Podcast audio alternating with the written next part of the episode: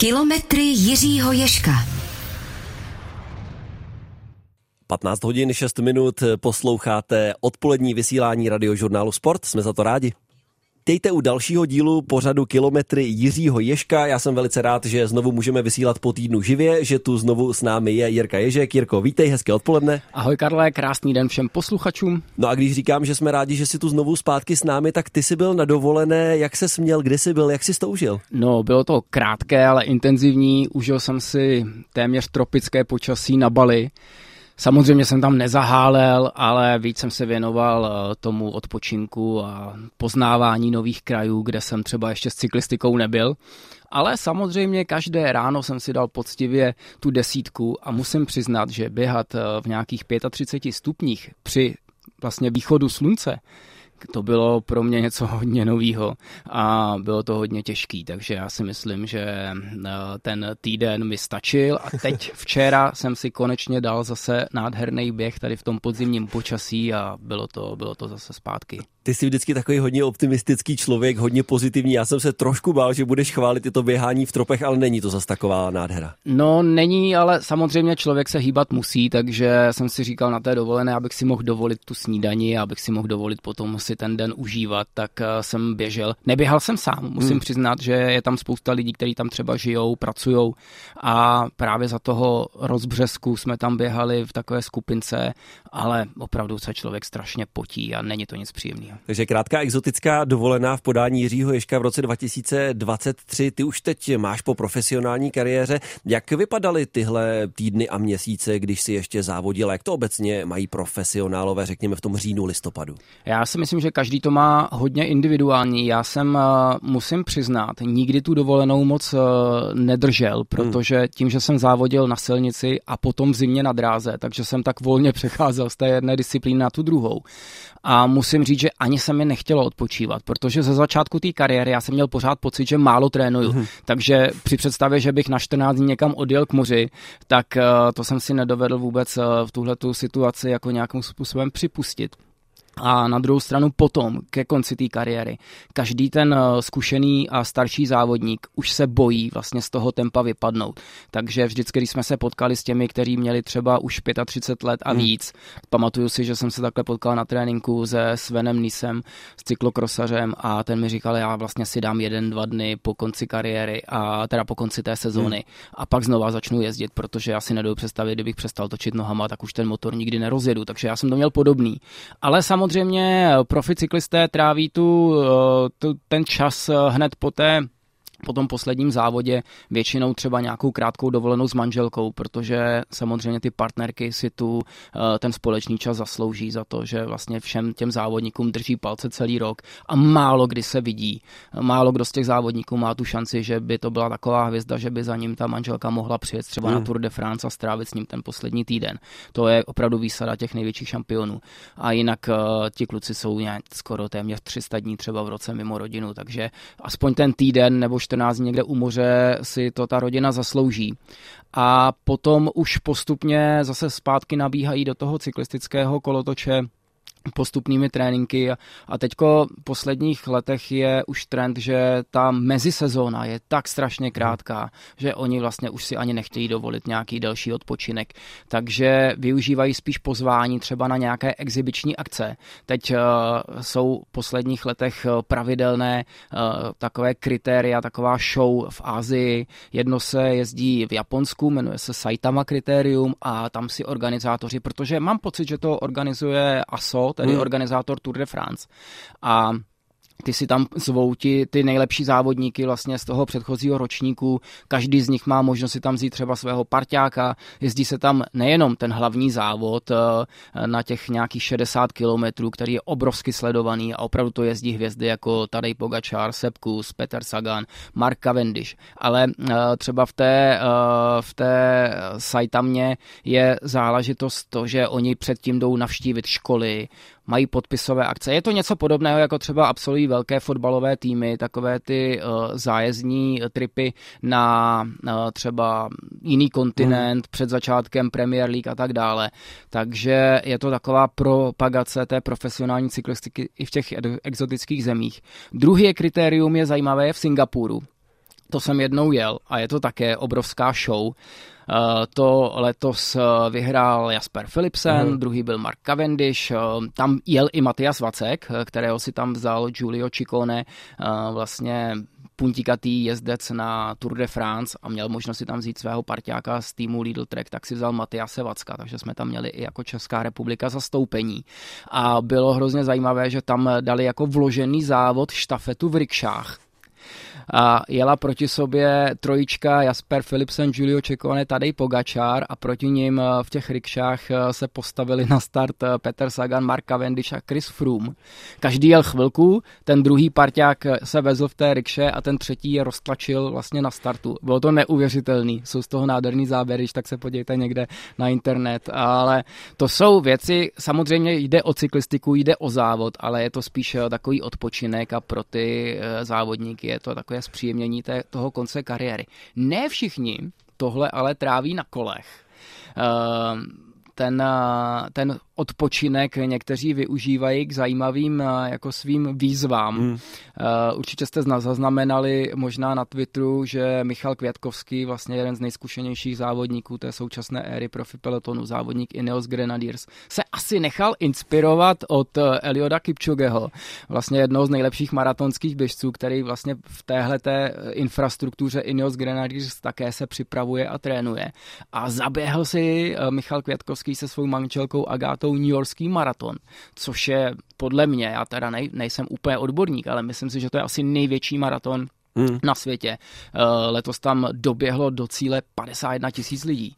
A Michal Květkovský to dal jako s tou manželkou, protože si myslím, že asi sám by to zaběhl rychleji, ale tím, že jako chtěl být eh, v té, v, tom, v té rodinné dvojici, tak to dali za 4 hodiny 11, což si myslím, že na profesionálního cyklistu, který podle mě vůbec nemá šanci přes rok běhat, tak je to výborný čas. Já jsem na to, je to tak, já jsem na to chtěl jenom zareagovat. Eh, Michal Květkovský Jirko patří mezi ty cyklisty, kteří sdílejí svá data, jsou k dispozici přes všelijaké aplikace, takže my třeba víme, kolik zatím letos najel kilometrů a na Twitteru je účet, který tohle sbírá od všech cyklistů. A my víme, že Michal Květkovský z těch, kteří sdílejí data, je aktuálně na druhém místě na začátku listopadu. Víš, kolik má takhle Michal Květkovský takhle za těch 11 eh, měsíců, necelých za 10 měsíců, kolik má naježděno? 33, 35? 30 tisíc, 30 tisíc 700 a je druhý, před ním byl někdo, koho úplně neznám, myslím, že to ani nebyl profík z World Tour, ale byl to tedy cyklista. Někdo může mít víc, ale my ta čísla neznáme. A jenom jak ty si říkal, že Květkovský to běžel vlastně s manželkou maraton za 4 hodiny 11, tak eh, před pár týdny eh, v Amsterdamu běžel půlmaraton eh, Tom Dumoulin. Ano. Excelentní časovkář, prostě neuvěřitelný vytrvalec. Pořád je mu teprve 32 let. Víš, za kolik on běžel ten půlmaraton? Netypuju. Hodina 10. Tak to klobouk dolů, no. To je přeci jenom, to je ale opravdu říkáme, tady mluvíme o vítězi Gira 2017, on byl druhý na Giru, potom o rok později na Tour de France, to je neskutečné. Tam je vidět, že když ten organismus je prostě na ten vytrvalostní uh, výkon připravený, tak je vlastně asi úplně jedno, jestli člověk běží nebo, nebo jede na kole. Tak uh, sezóna minulá je vlastně za námi, to jsme uzavřeli, řekněme, těmito takovými napůl exhibicemi, kritérii propagačními v Ázii, no ale někteří i velké hvězdy už pomalu, ale jistě se začínají začínají chystat eh, na novou sezonu a minimálně představují svůj program. Třeba takový Matěj van der Poel.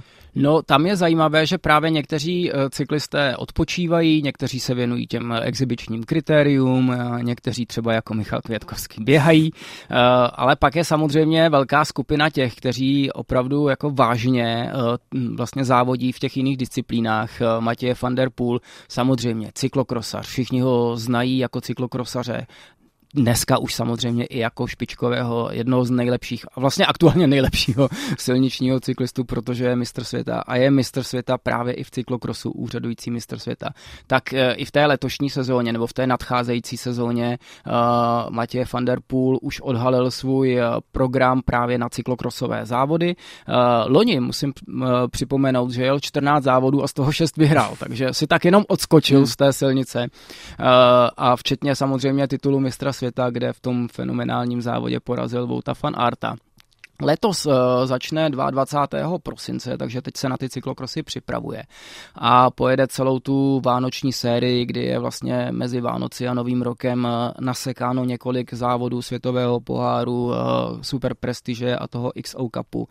A pojede 13 závodů Matěje van der Poel, včetně mistrovství světa v táboře, které se hmm. jede 4.12. Takže pokud stejně jako já obdivujete Matěje van der Poola, tak máte možnost navštívit vidět mistrovství světa v táboře a vidět ho v akci. Posloucháte kilometry Jiřího Ješka, za chviličku si zahrajeme ještě jednu neplánovanou otázku na tebe, Jirko, mám, protože se tě na to musím prostě zeptat. Nizozemec Jeffrey Hogland překonal rekord, světový rekord v dráhové cyklistice na kilometr s pevným startem za 55,4 sekundy. On na začátku toho pokusu stál, vyjel a ten kilometr ujel za 55 sekund. Průměrná rychlost 65 km v hodině.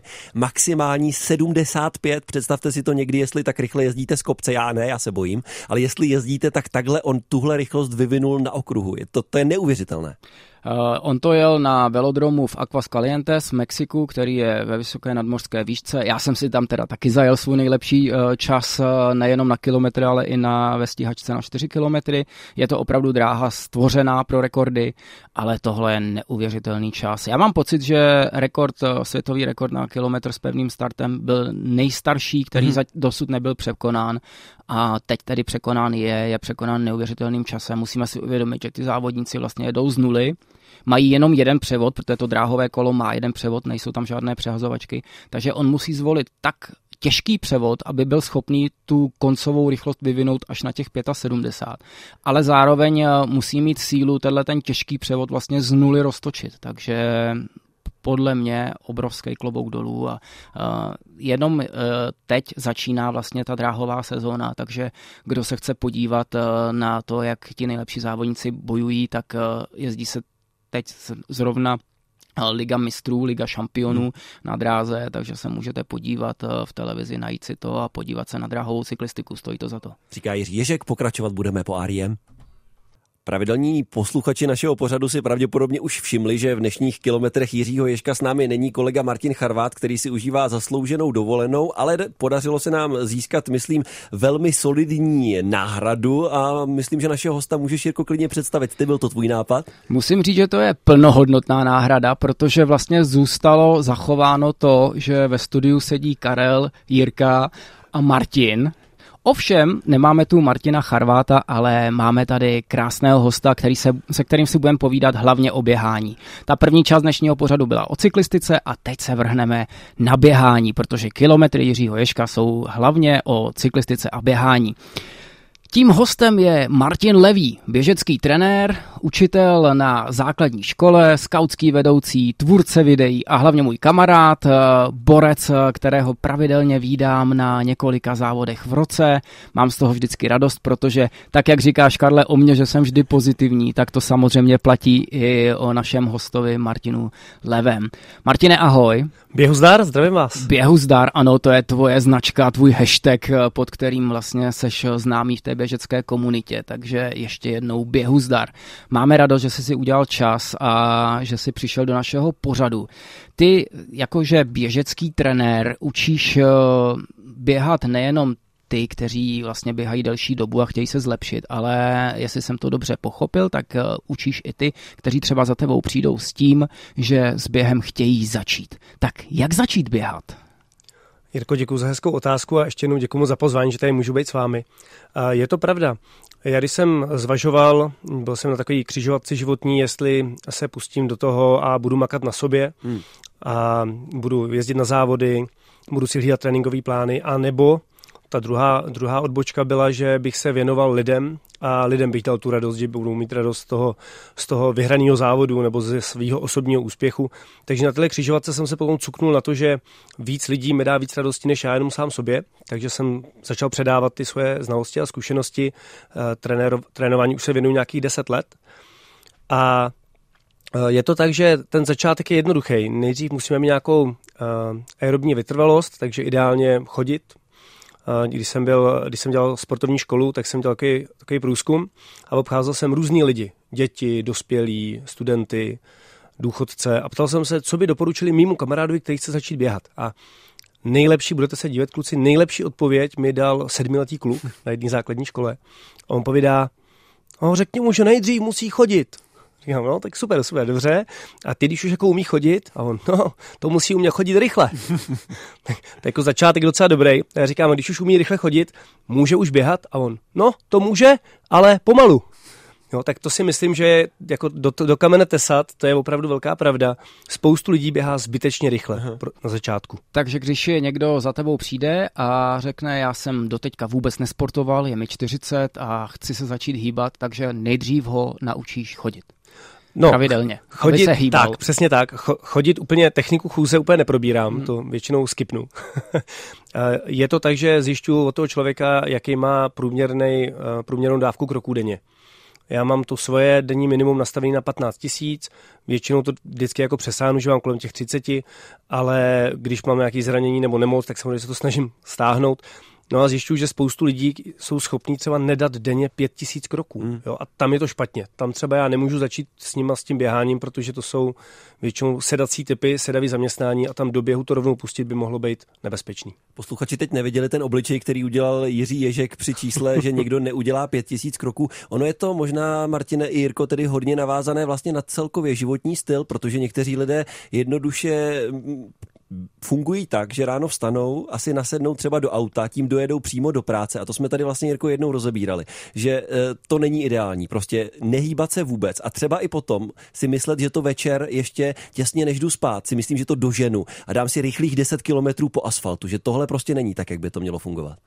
Musím souhlasit, to není úplně ten ideál. Je dobrý si ty kroky rozložit, protože to tělo si to potom pamatuje. Ono, když bude mít jenom nárazově nějakých víc kroků, tak samozřejmě pro to tělo to je šok a další den se s tou musí léčit. Dobře, takže už jsme začali, už nějakým způsobem začínáme třeba i běhat, k tomu se ještě určitě dostaneme.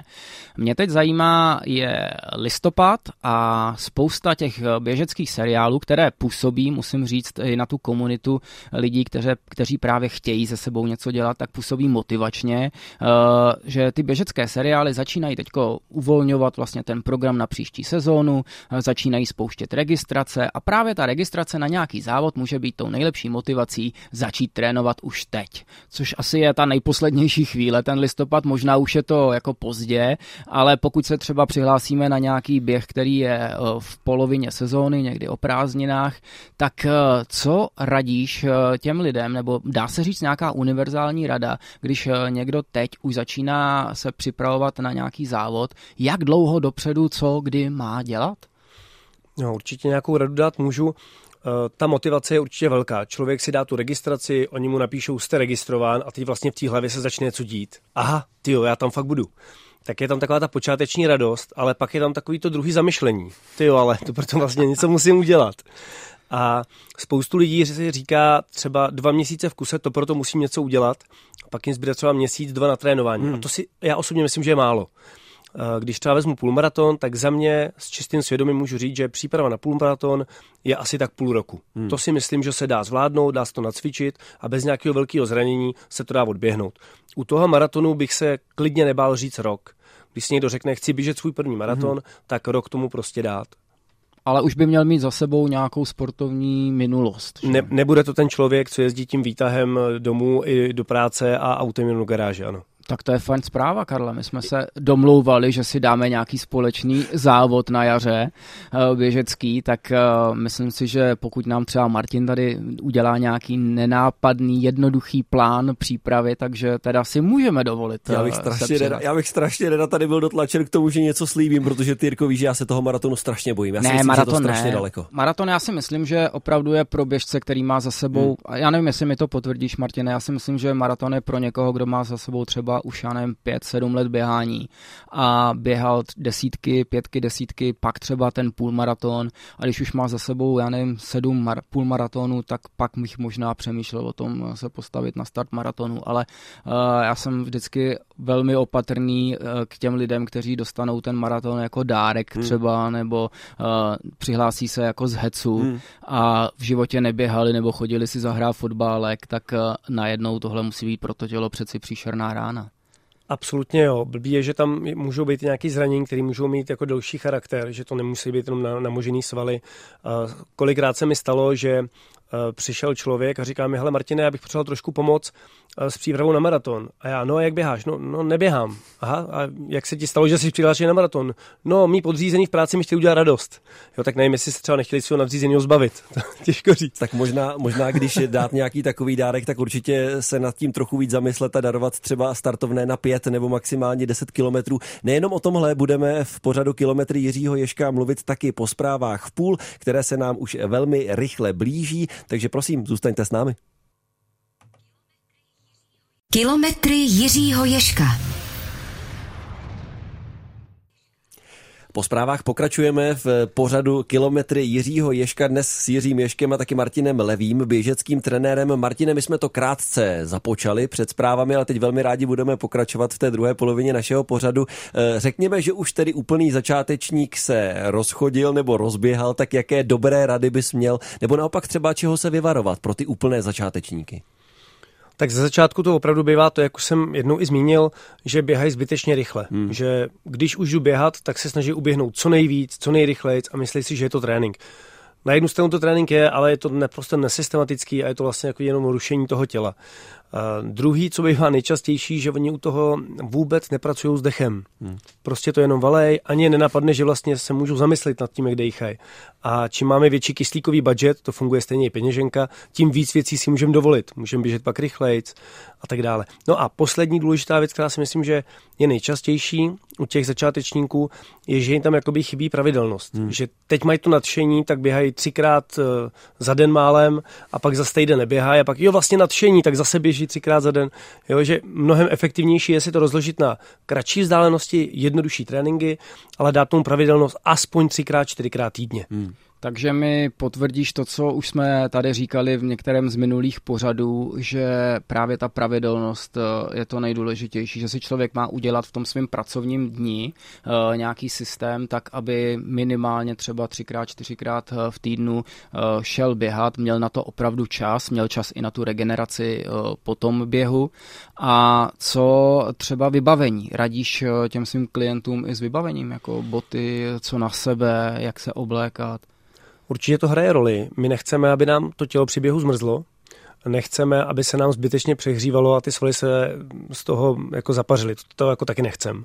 A často, když třeba v zimě výjdeme ven a cítíme, že je zima, tak uh, oni ty běžci, konkrétně ty moji, mají tendenci se jako dát hrozně moc vrstev. Mm-hmm. By běželi klidně v bundě, v šále, s kulichem, zimní rukavice jo, a běžej a pak jsou hrozně spocený, odhazují to, jo, a vlastně ta spocená mokrá kůže je mnohem náchylnější na tu, na tu nemoc, takže mnohem lepší je mít uh, klidně víc vrstev, ale tenký, mm. žádný jako svetry a, a tlustý věci, uh, klidně jakoby legíny a klidně dvoje ponožky, kdo trpí třeba na studené nohy, ale je lepší mít méně vrst, uh, tenčí vrstvy, ale víc těch vrstev.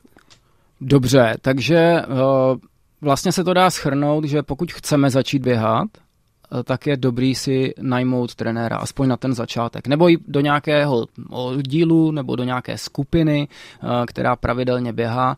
Na internetu jich je poměrně dost, na těch sociálních sítích eh, ty skupiny, které jsou i dobrovolné, že jo, jsou to kamarádi většinou, které na sebe nabalují další a další běžce.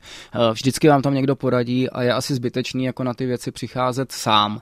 A teď jsme v situaci, ve které jsem třeba já, mě bude 50, uh, eh, už běhám nějakým šestým rokem, běhám pořád stejně, protože to nemám asi nějaké velké ambice v těch uh, běžeckých závodech. Spíš běhám, protože mě to baví, že mi to fakt dělá radost, že mi to dělá ty endorfiny. Ale poradil bys něco mě, jak se třeba v tom běhání posunout? Eh, může trenér vlastně posunout někoho, kdo už třeba běhá 6 let a běhá pořád stejně a vlastně asi běhá už možná i technicky dobře, ale uh, je tam třeba v, i v mém případě uh, dobré zařadit nějaké ty intervalové nebo ty speciální tempové tréninky? Jirko, určitě jo. Ty běháš skutečně dobře. To asi jako víš, pode, kolikrát jsem si říkal, poběžím s Jirkou, ale, to jsem si vzal dobrého ale, hosta, ale Jirka byl daleko přede mnou. A viděl jsem vždycky ty záda, jak se vzdalujou. A naposledy to bylo na Klánovicích. To bylo hezký. Říkám, Jirko, poběžím s tebou. Už byl pryč, jo. Takže, takže to nevyšlo. A určitě ano. Je to tak, že existuje nějakých pět základních tréninků, který by ten člověk měl mít, když se tomu chce věnovat. První je vytrvalostní, to znamená v co nejpomalejším hmm. tempu hmm. vydržet co nejdíl. Aspoň 45 minut, ideálně hodinku, hodinku a půl, kontinuálně běžet. Takový kochací tempo, ideální na výlet, doporučuji. Uh, druhý trénink by měl být technický. To jsi říkal, že jaký problém nemáš, s čím teda můžu souhlasit, párkrát jsem tě viděl na videu a je to hezký. Ale jsou spoustu lidí, kteří třeba běhají fakt 6-7 let a technicky tam dělají základní chyby, mm-hmm. které mají naučený třeba schůze. Dost často ta motorika chůze se nám prokresluje do, to, do toho běhu tím, že my za den víc kroků nachodíme, než naběháme. A to je normální, to se nestydíme, jo? to je správně. A, takže tam je to potřeba trošku porychtovat občas tam jsou špatně ruce. I z toho důvodu je teda dobré si hned na začátek vzít trenéra, tak aby jsme si nenaučili třeba špatný stereotyp. Ta, tady je to lepší si toho trenéra vzít, než uh, pak opravovat. Mm. To mhm. opravování si myslím, že je jako náročnější a stačí jedna nebo tři lekce s trenérem, dá se to poměrně rychle osvojit a pak jenom na tom pracovat. Další ty tréninku eh, bude rychlostní a silový, to znamená, budou to nějaký ty intervaly, kde tělu ukážeme, že umíme běhat i rychle, hmm. ale bude to na krátkou vzdálenost, aby jsme to v pohodě udýchali. No a potom ten silový, kde si dáme schody, kopce. Teď jsem dělal takovou hezkou výzvu na letenských schodech, 12 koleček. A kdo to dal, tak od mých partnerů si mohl vybrat dárek. A bylo to zdarma, takže jako poměrně hodně pozitivní. To nejsou krátké schody. Ne, ne, já jsem tam Ty pod kivadlem. Ty pod kivadlem, no. A to je jenom kolečko, jako je převýšení jenom 22 metrů a je to 300 metrů dokola. Tak někdo, někdo nám sem volá, za to jsme samozřejmě velmi rádi. Teď snad se mi podaří si vzpomenout, jak ho dáme do našeho, do našeho vysílání. Teď už by to mohlo klapnout. Dobrý den, kdo se nám dovolal? Tak bohužel, tak možná se mi to, možná se mi to nepovedlo tak snad, snad, se, snad se podaří zavolat uh, posluchači ještě jednou. Omlouvám se, Martine, pokračuj. Jestli Pořád se... nic se neděje. Mám tam ještě jeden trénink, který ano. jsem neřekl. A možná? Tak teď už by to snad mohlo být. Dobrý den. Dobrý den, eh, tady posluchač Marek. Já bych se chtěl jenom zeptat uh, Jiřího Ješka, jestli si taky někdy zkusil ten triatlon někdy absolvovat.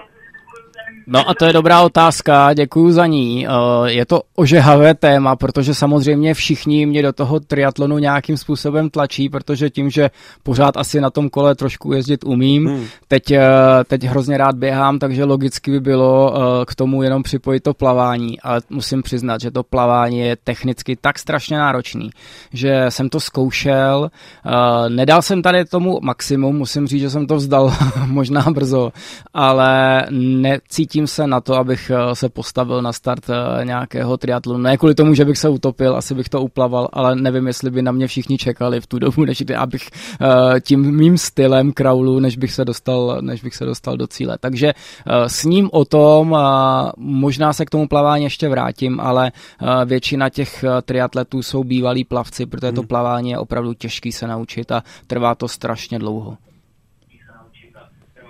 Tak děkujeme, mějte se hezky, naslyšenou. No, děkuji, jinak, jinak když máš špatnou náladu, tak si vyjedu na kole a ne mi jako zlepší jako nálada, jako, protože, protože, protože, protože si na kole vyčistím hlavu a, a než mám jiný myšlenky a je to lepší, no. Tak děkujeme, no tak si to udržte tohle, to je samozřejmě strašně důležitý. Mějte se hezky, naslyšenou. Martine, zase se můžeme vrátit eh, k těm typům běhů. Ty už si byl, myslím, u čtvrtého nebo možná u pátého. Ty už si, ty už si nás posílal vlastně na letenské schody. Už, jsem si už jsem, už se, jo, eh, to byl čtvrtý silový trénink, kde díky tomu, že budeme mít v nohách sílu, tak můžeme pak to rychlý tempo, který natrénujeme na intervalech, déle udržet. Hmm. No mě a... napadá v tomhle tom spojení, protože já mám ty schody spojený s tím, že já jsem je trénoval v zimě, kdy jsem potřeboval posílit nohy právě mezi těmi cyklistickými sezónami a musím říct, že to byl opravdu těžký trénink a opravdu jako hodně výživný, takže věřím, že i pro běžce to může dát spoustu síly do těch nohou.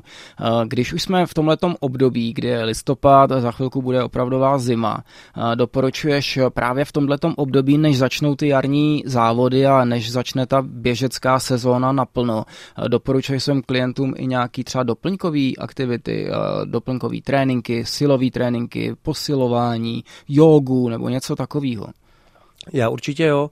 Eh, mně k tomu běhání pasuje právě to plavání, tím, že tam vlastně nejsou žádný nárazy, Jirko, takže možná stejně budeš muset vylepšit techniku. Já teda na triatlon taky nikdy nepůjdu. Byl jsem na triatlonu, ale štafetově a měl mm-hmm. jsem mhm. na starost jenom ten běh. Mm-hmm. A uh, skvělá je k tomu určitě yoga, protože to hodně donutí ty svaly protáhnout. Já osobně jsem nějak zanevřel na jogu, já jsem jogoval e, často ráno i večer a pak mě to nějak přestalo bavit a přemýšlel jsem proč, nepřišel jsem na to. Ale uh, objevil jsem potom akrojogu, a tam mě natolik nadchla, že mi to vrátilo vlastně i k té normální józe, takže díky to je tomu ta to akrobacie hezky, vlastně. To je ta akrobacie, jak vlastně dole leží chlap a různě nad sebou točí ženou, která Aha. nějak drží, no, nemusí to být žena, prostě jsou dva a nějak se jako pohybujou. Žena je lepší asi, no. Žena je lepší, no, ale jako nesmí spadnout žádný ideálně. Jo. Ten, co leží, posluchače, kteří Martina nevidí, jak je velký, tak Martine, tebe bych třeba nechtěl točit, mít na nohou. Asi bych tě neudržel. Jde to, jde to. No. Nevím, jestli znáte Lékaři bez hranic, Aha. Tomáš Šebek. Ano. Ten na mě byl taky. A to je taky chlap jako hora. No, Mhm. tak Jo. asi tak máš jiná stehna než já. Martin Levý, běžecký trenér, je hostem dnešního vydání pořadu eh, Kilometry Jiřího Ješka. Martine, jestli se tě můžu zeptat eh, třeba na boty. Já předpokládám, že ty, když eh, hodně běháš, tak asi nemáš jenom jedny. Ale na druhou stranu, když třeba někdo začíná, tak eh, jaké boty ty bys doporučil? My jsme tady rozebírali vlastně, jak ten vědecký pokrok a jak technologie přispívají právě i takhle každému běžci. A říkali jsme tady možná úplně u opačný extrém, když jsme zmiňovali světové rekordy vlastně na maratonech a tam ty boty jsou víceméně na jeden účel. Oni je prostě po tom běhu vyhodí, protože jsou tak lehoučké, tak je to všechno dělané, aby to bylo jenom jak rychle je to možné. Tak možná pro, řekněme, obyčejného člověka, který chce začít běhat eh, úplný opak, třeba spíš něco, co vydrží. Určitě ano. Je pravda, že těch typů bot je spousta. Jsou boty víc do terénu, víc na zimu, že mají třeba Goratex, větší, větší terénní eh, podrážku. Jsou pak ty závodní, které jsou právě lehký, jak říkáš. A je to pravda, většina závodních bot vydrží 2, 3, 4 závody a pak končí. Toho materiálu je málo a poměrně rychle se to opotřebuje. V takových botách by se určitě nemělo trénovat, hmm. protože se hrozně rychle vytočí. Tam je maximum, když je budete šetřit, tak na nich můžete udělat třeba 100 km, si myslím, 200, ale víc určitě ne. Eh, Naopak pro běžce, co začínají, kor třeba na tu zimní sezónu, tak bych doporučoval objemové boty, které právě budou poměrně dost těžké, ale díky tomu nám budou trošku sílet ta noha. Když si pak vezmeme lehké závodní, třeba karbonové, tak nás to ponese na jaře krásně. Tak uh, určitě takové. Doporučil bych asi i větší uh, ten tu podrážku, kvůli tomu, že vlastně v té zimě furt něco leží na zemi, ať už to je sníh, listí, uh, bláto, led a podobně. Takže určitě objemový a kdy, jak jsi říkal, jestli mít jedny boty, tak za mě určitě ne. Hmm. Uh, já teda mám celou skříň bot, už si připadám jak takový ty holky, jak mají ty lodičky a kontrolují je, um, oprašujou si a tak, takhle, si, takhle si připadám. Ročně si koupit tak maximálně čtyři páry bot nový a nějak to jako točím, ty co odcházejí, tak zase jako posouvám dál. Ty objemový mají výhodu, že vydrží třeba i 2000 km, což už je docela jako dobrý, než ztratí tu vlastnost.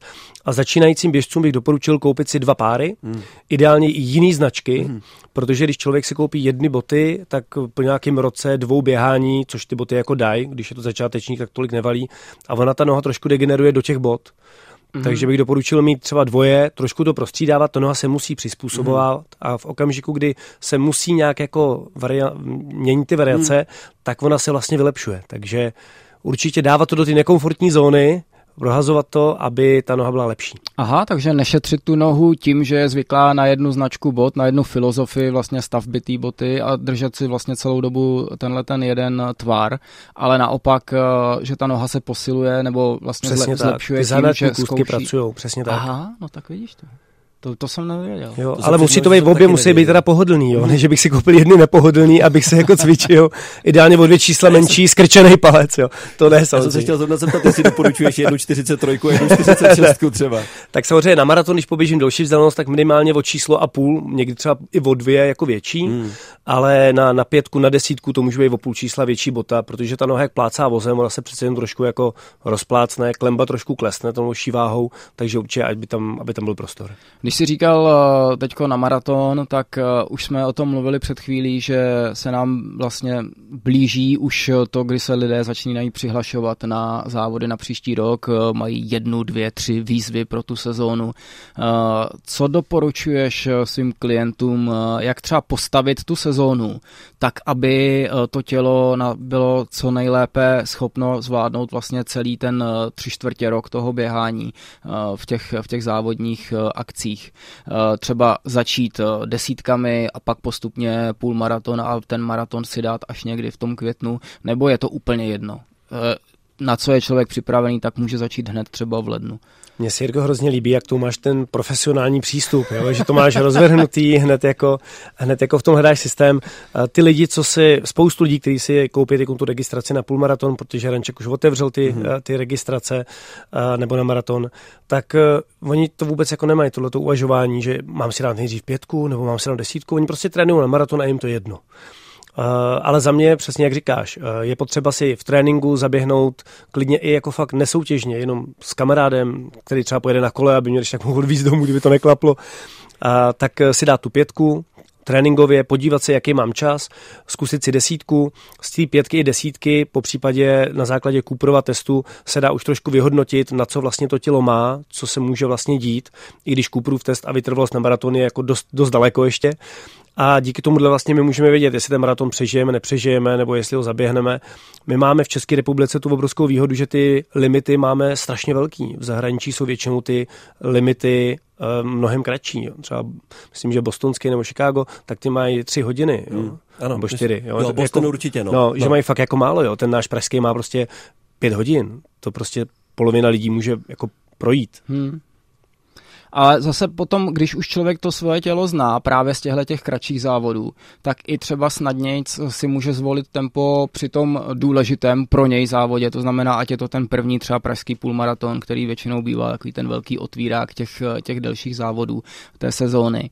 Uh, my máme tu výhodu, nebo já nevím, jestli to je všude po světě, já jsem teda byl jenom jednou na mezinárodním závodě jako v zahraničí, ale uh, tady na těch závodech uh, jsou ti pacemakeri. Ty jsi hmm. také dělal pacemakera několikrát, ano, ano, Eh, kteří běží vlastně s praporem eh, na zádech, eh, který má na sobě nějaký čas, je to většinou zkušený běžec, který opravdu ten čas dodrží a vy, kteří vlastně nevíte, za jak dlouho běžet a jakým tempem, tak se jenom tohohle člověka držíte a proběhnete s ním trať a máte jistotu, že vlastně doběhnete v tom daném čase. Takže i tu vlastně tu cílovou hodnotu toho půlmaratonu si můžeme nastavit podle toho, jak se cítíme v těch předchozích závodech. Určitě je to velká pomoc. Většina závodů to teď opravdu má ty, ty vodiče. Eh, ten vodič má na zádech jakoby čas nebo na nějaký vléčce a když si vypočítáte to průměrný tempo, který má napsaný, tak i na té vlejce má napsaný, v kolik budete, v jaký čas budete v cíli. Hmm. Takže vlastně nad tím nemusíte přemýšlet. Eh, víte, že chci být před ním, nebo chci být za ním, nebo chci běžet s ním. A to je ten pátý trénink, který jsem tady několikrát nakous a neřekl jsem hmm. to. A to je ten tempový trénink. Hmm. To znamená, že se najdu kilometrovou nebo pětikilometrovou vzdálenost a tu běžím a nacvičuju tempo, kterým chci běžet nějaký závod. Takže tenhle ten typ tréninku uh, zařadím do svého tréninkového plánu až měsíc nebo dva měsíce před závodem, abych si zvědomil a oblíbil tempo, kterým chci běžet ten závod. A to už ale právě předpokládá, že opravdu jsem, řekněme, trošku Jirka Ježek, že jsem informovaný běžec, který eh, vstupuje do závodu s nějakým plánem, s nějakým časem, který má v hlavě a má dokonce něco za sebou, co jako tomu plánu odpovídá. Myslíš si, Martine, podle tvé zkušenosti, že takhle to opravdu na startu, řekněme, půlmaratonu a maratonu v Praze vypadá? Uh, moc rád bych řekl, přesně takhle to vypadá, ale neřeknu. Jo, je tam opravdu spousta lidí, kteří nevědí, co tam dělají, který tam pozval nějaký kamarád, pojď se se mnou proběhnout, je to hrozně hezký, podívej se, kolik lidí to doběhlo, to dáš taky. Jo, takže jako bohužel většinou to vypadá takhle ale natrénovat se to dá hmm. a i to stanovení toho cíle, jak to jako zaběhnout, protože na začátku ta atmosféra je tak megalomanská, že každý člověk si myslí, že když roztrhne tričko, tak tam bude prostě s, jo. Takže eh, je dobrý si, vracím se k tomu, eh, pozvat si trenéra, dát si s ním individuální trénink, podívat se na to, jaký jsou ty výkony a ten trenér pomůže nastavit nějakou reálnou hodnotu, na kterou vlastně cílit. Nevymyslet si něco vlastního, internety jsou plný všeho možného, ale živý člověk je furt jakoby zatím ještě lepší než AI. Takže doporučuji. Já si vždycky pamatuju, eh, nebo vzpomínám na to, když Robert Števko doběhl pražský maraton za ty dvě hodiny 15, jak tenkrát jednou říkal v rozhovoru, že strašně obdivuje obyčejné lidi, kteří se vydají na tu trať 42 kilometrů a běží to ty 4, 5 nebo 6 hodin. A on s takovým úsměvem říkal, já bych to nedokázal. Já bych prostě tak dlouho běžet nedokázal. A já vždycky, když se nad tím zamyslím, já jsem maraton nikdy neběžel, nikdy jsem neběžel nic delšího než půlmaraton, tak si vždycky říkám, že to je prostě neuvěřitelné. A jako smekám, chci to do pozitivna otočit otočit, že smekám před každým, kdo se k něčemu takovému odhodlá a třeba soustavně na to trénuje. Pro mě je to prostě nepředstavitelné. Souhlas. Na druhou stranu já musím říct, že uh, právě do toho maratonu já bych fakt doporučil uh, se přihlašovat až potom, co budu schopný třeba ano. ten maraton zvládnout za nějakých 4.30, uh, 4 hodiny 30 minut, protože to, co je nad tím, už mě třeba osobně napovídá to, že pokud se třeba nejedná o někoho, k tomu je 60+, plus, tam hmm. je to samozřejmě a celý život běhá, hmm. tak tam je to logický, že postupně čas se vrací na ty pomalejší časy a je to stejně obdivuhodný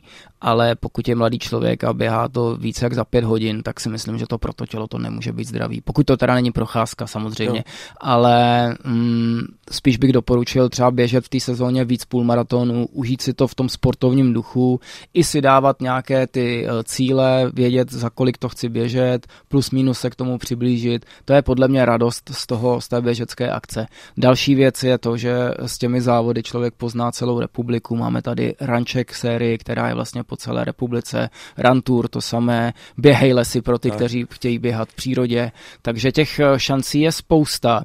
Když už si teda najmu trenéra, eh, děláš i individuální tréninky?